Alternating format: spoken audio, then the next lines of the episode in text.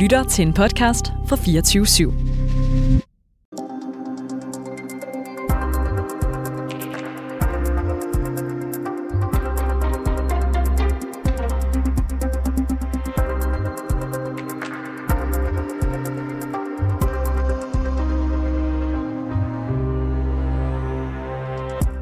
Sofie Dalgaard fra Frederikssund blev chokeret, da hun fandt ud af, at kommunens sagsbehandlere i en mail til Hillerød Hospital bad om at få i gang sat hendes fødsel, så de kunne nå at tvangsfjerne hendes barn, inden sagsbehandlerne gik på juleferie. Et alvorligt lovbrud og dybt uetisk, sagde eksperter til 24-7, da vi bragte historien for i uge. Nu viser det sig, at Frederik Sunds sagsbehandler også har givet Sofie forældede og fejlagtige psykiatriske diagnoser i indstillingen om at få tvangsfjernet hendes barn. De nævner mange gange, at Sofie har en diagnose, hun slet ikke har. Og de skriver, at hun er så syg, at det kræver langvarig psykiatrisk behandling. Men problemet er bare, at det slet ikke passer. I dag der taler vi med en overlæge i psykiatri, der kalder det et misbrug af psykiatriske diagnoser. Den der ADD-diagnose, det er en, der er stillet for en 10-20 år siden. Men nu er den åbenbart det er ikke til stede, så man observerer den. Det er jo et misbrug af psykiatriske diagnoser. Og så spørger vi Sofie selv, hvordan hun har det med, at psykiater Per Vens, øh, Vendborgs udtalelser om, at kommuner har brugt usande og irrelevante psykiatriske diagnoser til at vurdere hendes sag. Det er vigtigt at nævne, at vi i dag ikke tager stilling til, om Sofies barn skulle være tvangsfjernet eller ej. Men vi spiller, stiller spørgsmålstegn ved, om grundlaget for behandlingen af hendes sag er fair og korrekt. Det er rapporterne i dag. Jeg hedder Ida Gavnø.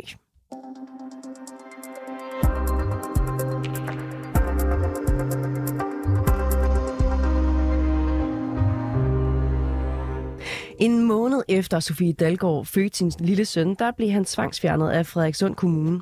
Og i den indstilling, som kommunens børn- og ungeudvalg traf deres beslutning om tvangsfjernelse ud fra, der har sagsbehandlerne blandt andet lagt vægt på, at Sofie Dalgaard lider af ADD og tics, og at hun formodes at skulle have længerevarende psykiatrisk behandling, før hun kan være en ordentlig forældre. Hele otte gange bliver diagnosen ADD nævnt i den børnefaglige undersøgelse. Men er der overhovedet lægefaglig belæg for at påstå, at Sofie Dalgaard lider af ADD og har brug for længerevarende psykiatrisk behandling? Nej, mener overlæge i psykiatri og fagkonsulent i Psykiatrifonden Per øh, Vensborg, der har læst den nyeste psykiatriske udredning af Sofie Dalgaard. Reporter Anna Munk Heidon spørger først overlægen, om der er belæg for at sige, om Sofie Dalgaard har ADD. Altså, jeg har jo set den øh, ret grundige psykiatriske vurdering, men øh, der er på intet tidspunkt nævnt noget om ADHD eller ADD, som jo er en variation af ADHD. I dag ved man jo, at de godt kan fortsætte også i voksenalderen i nogle tilfælde. Men i det her tilfælde, der er der intet, der tyder på, at, øh, at hun stadigvæk har det problem, for det vil man jo have nævnt ved en sådan grundig øh, psykiatrisk øh, undersøgelse. Øh, det kan ikke være noget, der har nogen betydning. Kommunen nævner jo den her ADD-diagnose flere gange i indstillingen i forhold til at anbringe barnet. I den nyeste paragraf 50-undersøgelse, der bliver diagnosen nævnt otte gange. Men den her udredning, som du også har haft til eftersyn, som altså er de nyligste øh, psykiatriske lægefaglige udtalelser om Sofie, den bliver ikke nævnt en eneste gang i forhold til, at den her ADD-diagnose øh, ikke er, er relevant.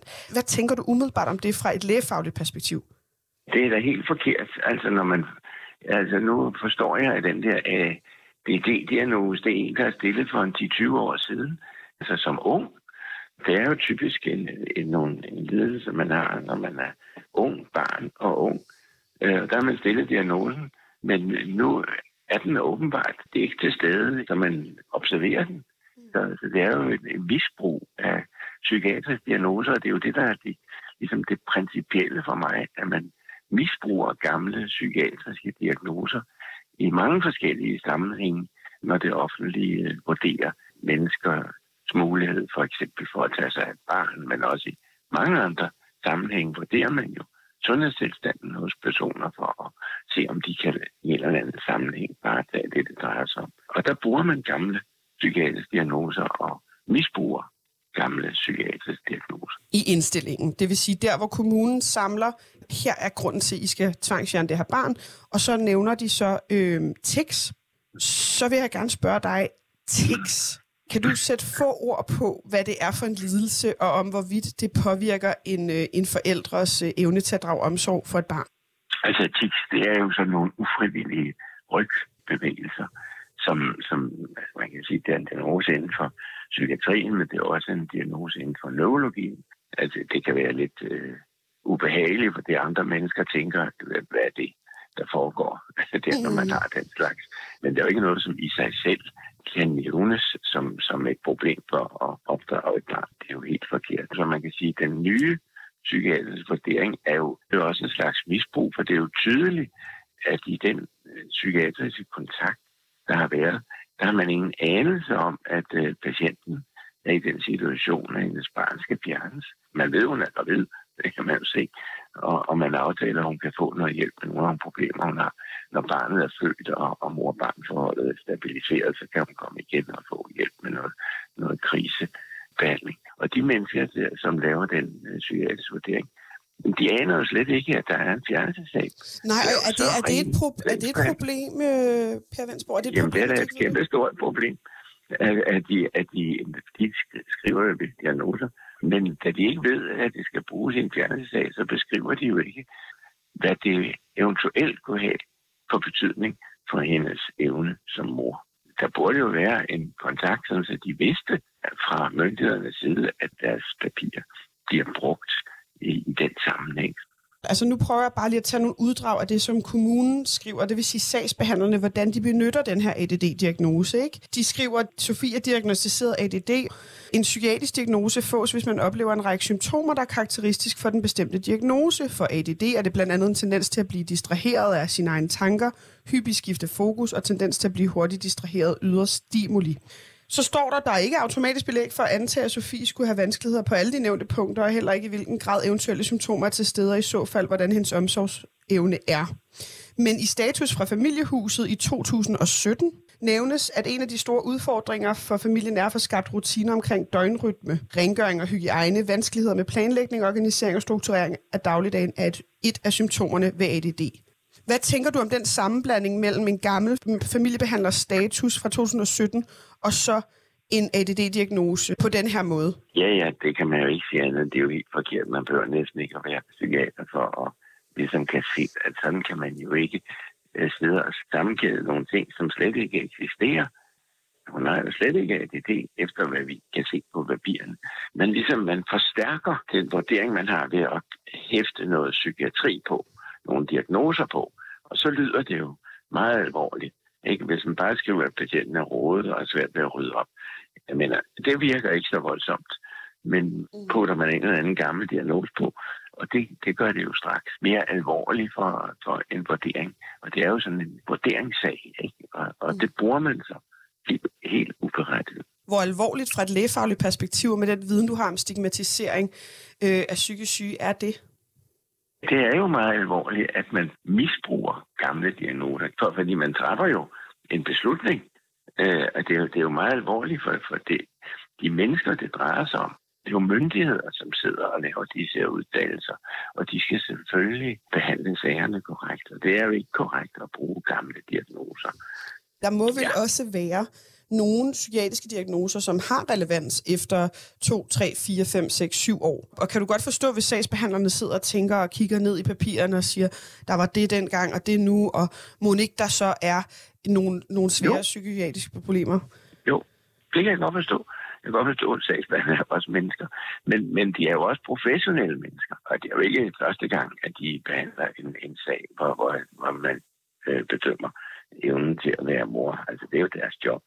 Så derfor så, så er det jo helt tvingende nødvendigt, at de kender den problematik, og de ved, at gamle psykiatriske diagnoser, dem kan man ikke bruge til noget. Og det ved vi jo alle sammen, at det kan være en ganske mild sygdom, og det kan være nogle andre, der har den samme sygdom i en alvorlig grad, altså det påvirker dem voldsomt. Det er jo ikke noget specielt for psykiske sygdomme, sådan for alle sygdomme, at de kan være milde, de kan være alvorlige.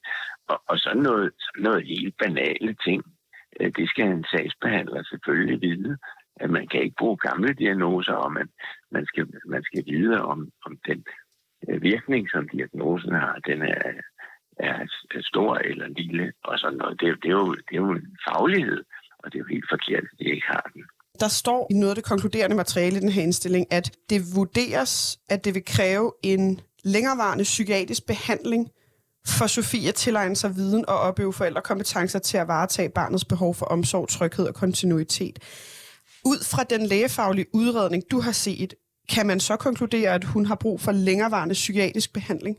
Hun har nogle problemer, og de tilbyder, det, hun bliver jo afsluttet, fordi hun nu skal, hun er gravid, og hun skal føde et barn, og hun skal ligesom koncentrere sig om det, og hun skal koncentrere sig om øh, tilknytningen til barnet. Og derfor bliver hun afsluttet med tilbud om, at øh, hun kan komme tilbage og få et tilbud om psykiatrisk øh, behandling af nogle gamle traumer, som stadigvæk generer hende. Men der er ikke noget, noget aktuelt behandlingsbehov, så det er jo derfor, hun bliver afsluttet. De har jo ikke nogen anelse om, at der er en formodning om, at hun slet ikke kan passe sit barn tværtimod. Det er ikke lægefagligt øh, underbygget, det konkluderes, at hun har brug for længerevarende psykiatrisk behandling, øh, før end hun, hun har kompetencer til at varetage et barn, ud fra det lægefaglige materiale. Nej, nej. Tværtimod, så, så er det jo ikke sådan, at de skriver, at det her, det er Søren ikke så godt, og det er Søren betænkeligt, hun er gravid, og, og så videre. Det skriver de jo slet ikke noget om. De skriver samtidig nogle positive ord om, at, at hun er god til det og det. Noget af det, de har lagt vægt på i indstillingen, det er faktisk den her udredning. De nævner så ikke noget om, at den afkræfter ADD, men de, de nævner, at hvad andre familiemedlemmer i hendes øh, familie menes at have psykiske lidelser. Er det relevant at inddrage familiemedlemmers psykiatriske lidelser i forhold til en vurdering af en persons forældreevne ud fra et lægefagligt perspektiv? Nej, det er selvfølgelig relevant for en psykiater, fordi vi ved, at øh, mange lidelser er aflægget. derfor er det jo tit, at vi spørger om, hvad der findes i familien. Det er jo ikke det er jo ikke sådan noget, som man bare lige kan tage ind og så sige, jamen farfar han var, havde det og det, og, og morfaren havde det og det, og, og så er personens forældre jo på. Men hvis de bruger det på den måde, så er det jo også helt uprofessionelt. Altså det er jo, det er jo som om, at, at der er besluttet, at det barn skal fjernes.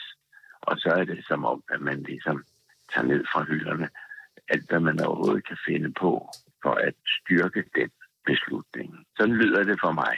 Og det, det er jo så det, jeg ikke tager stilling til, om det er rigtigt, at der er måske en masse oplysninger andet end de psykiatriske, som kan begrunde det. Mm. Men, men så tager man lige de psykiatriske ind, så den gamle psykiatriske diagnoser for lige at lægge lidt ekstra tryk på. Og det er selvfølgelig forkert. Her var det Per Vensborg, overlæge i psykiatri og fagkonsulent i Psykiatrifonden, der understreger, at problemet med misbrug af irrelevante og forældede diagnoser er udbredt. Han tilføjer, at Psykiatrifonden har foreslået en ændring af lovgivningen netop på grund af den udbredte diskriminering af personer på baggrund af forældede diagnoser. Den såkaldte retten til at blive rask. Men hvad kan det have konsekvenser, hvis der er brugt faktuelt forkerte diagnoser og oplysninger i en tvangsanbringelsessag? Det har vi spurgt Trine Schulz om. Hun er professor i socialret på Juridisk Institut på Aalborg Universitet. Det er vigtigt at understrege, at hun ikke udtaler sig om, hvorvidt barnet i den konkrete sag skulle anbringes eller ej, men i stedet om brugen af fejlagtige oplysninger. Reporter Anna Munk Heidorn starter med at spørge hende, hvor afgørende det er, at alle oplysninger i indstillingen til børne-ungeudvalget er korrekte og relevante. Jamen, det er selvfølgelig helt afgørende, at det, det oplysningsgrundlag, der er i, i sådan en, en tvangsanbringelse, det, det er korrekt. Det er kommunens ansvar at få belyst sagen korrekt. Det vil sige, at øh, oplysningerne skal være tilstrækkelige og dækkende, sådan at, øh, at det ikke rigtig øh, efterlader øh, tvivl. Øh, og det er jo yderst vigtigt her i indstillingen til, til børne- og ungeudvalget. Det følger også af servicelovens paragraf 50 øh, omkring øh, den børnefaglige undersøgelse, hvad det er, der skal, skal afdækkes i en, øh, en børnesag. Og hvis de oplysninger er forkerte, så, øh, så kan der i hvert fald være en risiko for, at, øh, at man træffer nogle forkerte afgørelser. Lige her i det pågældende eksempel, der bliver en, en diagnose, som der ikke er lægefaglig øh, evidens øh, for, brugt otte gange i øh, den nylige paragraf 50-undersøgelse til at belyse morens ressourcer. Vil du mene, at det var et juridisk problem, at, at det sker? Når vi lige taler om væsentlige diagnoser, og man, man kobler dem til for eksempel forældreevnen, så er det jo helt afgørende, at lige netop sådan nogle oplysninger, de er, øh, de er korrekte. Det er noget, man, man lægger meget vægt på i, øh, i sådan en, en, øh, en type sag. Så hvis oplysningerne er forkerte eller ikke opdateret, så er det selvfølgelig kommunens ansvar at få, øh, få dem øh, berigtiget, hvis man er klar over, at det er forkerte oplysninger, eller hvis det er forældede oplysninger, man indhenter nogle nye oplysninger, sådan at man ikke bruger noget materiale, som, som ikke siger noget omkring den, den nuværende situation. det, som Per Vensborg, overlæge psykiatri, siger, det er, at man kan jo godt få indtrykket af, at man ved at bruge de her gamle, irrelevante eller fejlagtige diagnoser underbygger nogle socialfaglige vurderinger med psykiatriske udtalelser, som der så ikke er belæg for. Er det et problem, hvis man på den måde laver et overlap mellem de forskellige fagligheder? Altså det er helt almindeligt, at man laver en, en socialfaglig vurdering på baggrund af alle de oplysninger, der er, øh, der er indhentet. Men det er jo klart, at koblingerne skal være korrekte i sagen. Og her ser det ud som om, at sagsbehandleren laver en opsummering af oplysninger og en, øh, en socialfaglig vurdering, som så ikke er holdbar, hvis det altså er korrekt, at det er forkerte diagnoser, og der ikke er påvist en sammenhæng mellem dem og så forældreevnen Øh, så er det jo forkert at konkludere, kan man sige, som, som sagsbehandleren gør. Hvis oplysningsgrundlaget øh, og de faglige vurderinger er forkerte eller misvisende, så er der jo en risiko for, at der kan være truffet en forkert afgørelse. Og hvor graverende er det, hvis der bliver truffet en forkert afgørelse ud fra urigtige oplysninger i en sag som den her? Jamen i alle sager vil det jo være graverende. Det, det siger sig selv. Men det er klart, at det, der er tale om en, en meget indgribende øh, afgørelse, øh, og hvor der skal være et virkelig godt fundament i forhold til, til det grundlag, man træffer afgørelsen på. Øhm, øh, så det er selvfølgelig retssikkerhedsmæssigt meget, meget betænkeligt, hvis der indgår sådan nogle forkerte oplysninger. Det er det, man rent faktisk danner øh, hele grundlaget for, øh, for den faglige vurdering på de her forkerte oplysninger, eller diagnoser, som ikke er. Det er jo dybt problematisk. Er det en skærpende omstændighed, at de her øh, fejlagtige øh, oplysninger ligger netop i konklusionen om morens øh, evne til at drage omsorg og om, at barnet skal anbringes? Jeg, jeg har som sagt ikke set øh, alt øh, i, i forhold til det, der er i, i indstillingen, men det er klart, at man vil jo kigge rigtig meget på selve hvad det hedder, konklusionen og den samlede vurdering, og specielt hvis den er koblet op på lige netop øh, de, de fakta, der er, altså de, de diagnoser, der for eksempel er, så er det jo noget, der vil øh, stå meget frem, fordi det er i, i selve konklusionen. Fordi det er jo typisk som det jo også er her, en lang række forskellige elementer, som indgår i sådan en typisk i sådan en, en, en tvangsanbringelsesag. Så hvis det lige pludselig bliver 50 procent af det er egentlig ikke korrekte øh, diagnoser eller forældet materiale, man baserer det på, så kan man jo i hvert fald øh, stille øh, alvorlig tvivl ved den samlede vurdering af grundlaget.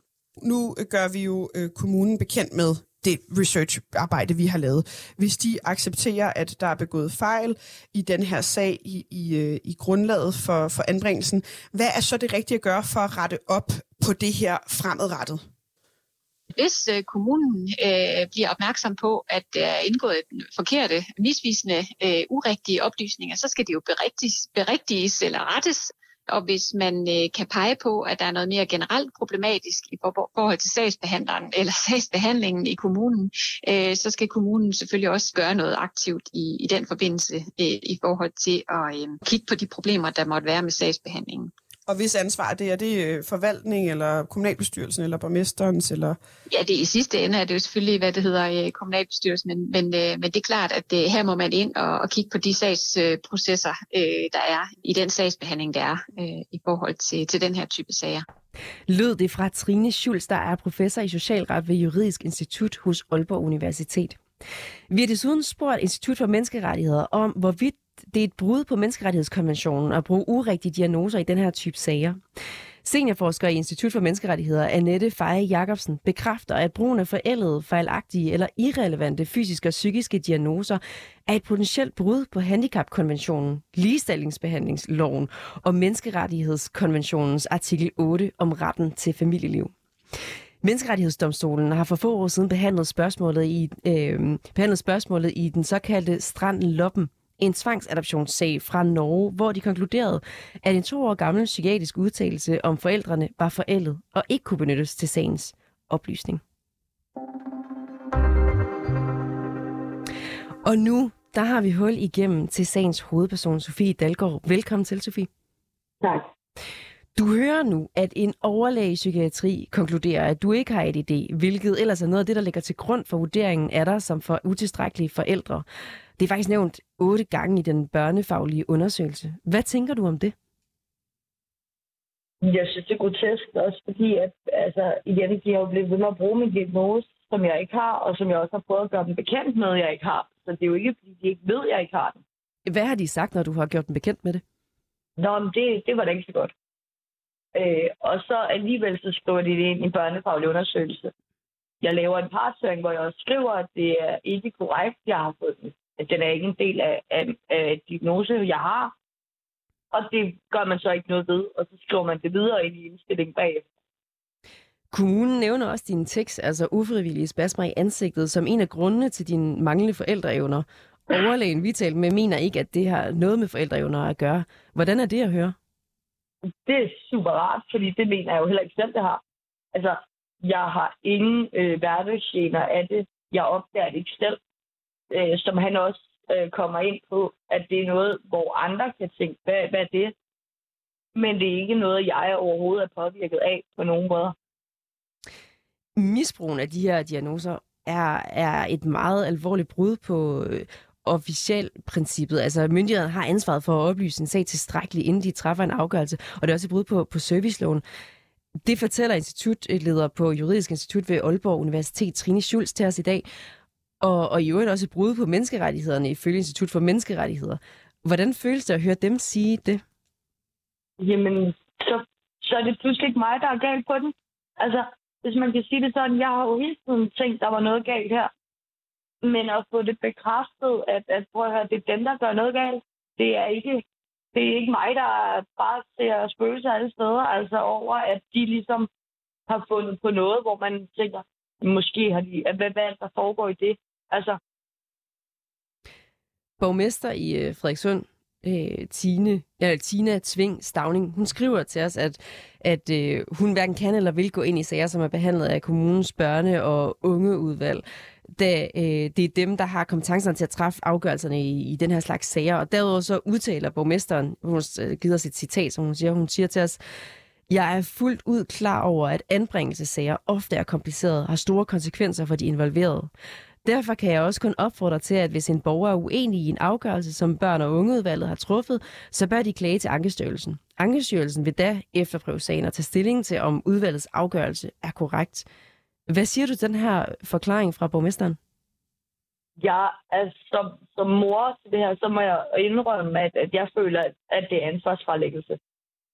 Fordi hun siger, at hun tror på, at Frederikshund Kommunes øh, afdeling omkring børne- og ungeudvalget og hele det her øh, sagsbehandling omkring det, at de har kompetencerne. Men jeg synes bare, at vi bliver ved med at belyse, at det tydeligvis ikke har haft, i hvert fald ikke i min sag. Men kan man ikke sige, at det er fair nok, at borgmesteren henviser til de klageinstanser, som netop findes, som kan afhjælpe borgerne i den her situation, som hun jo også siger, du kan klage til, ja. til Ankestyrelsen. Hvad tænker du om det? det den er også indklaget. Mm. Det er der ikke nogen tvivl om. Men det burde jo bare ikke nå hertil. Det burde jo være, det burde jo være en sagsbehandler, der rent faktisk kunne sit arbejde, der havde siddet med den her sag, og ikke havde lavet det, vi har fundet ud af efterfølgende, er lovbrud på lovbrud. Mm. Så har vi aldrig nået hertil. Sofie Dalgaard, hvor står sagen lige nu? Den øh, venter i Ankestyrelsen. Er der kommet jeg nogen... venter på at få en, øh, en indkaldelse på det. Mm. Er der kommet nogle nye oplysninger? Øh, ikke som sådan. Altså, vi har jo... Øh, vi kigger jo hele tiden på øh, sagen, og det gør min øh, advokat jo også. Øh, omkring, hvad, hvad er der egentlig, der er, står i sagen, og hvad kan vi ligesom fortælle og lave begravelse til sidst, ligesom med det her med min diagnose. Igen gør opmærksom på, at den har jeg ikke. Mm. Fordi hvis, hvis Ankestyrelsen kun læser øh, det, som kommunen har lagt ved, som er fyldt med lovbrud, jamen, så, øh, så får det jo ikke noget udfald. Vi har jo fulgt din, øh, din sag i flere uger, og børne- og ungeudvalget besluttede den, den 18. januar at anbringe dit barn. Har du været sammen med dit barn siden? Jeg så om den 20. januar, ja. Har du haft kontakt med kommunen? Ja, det har jeg, og der er kommet nye sagsbehandler på sagen. Øh, men det er også det, der er sket. Hvordan har du det selv?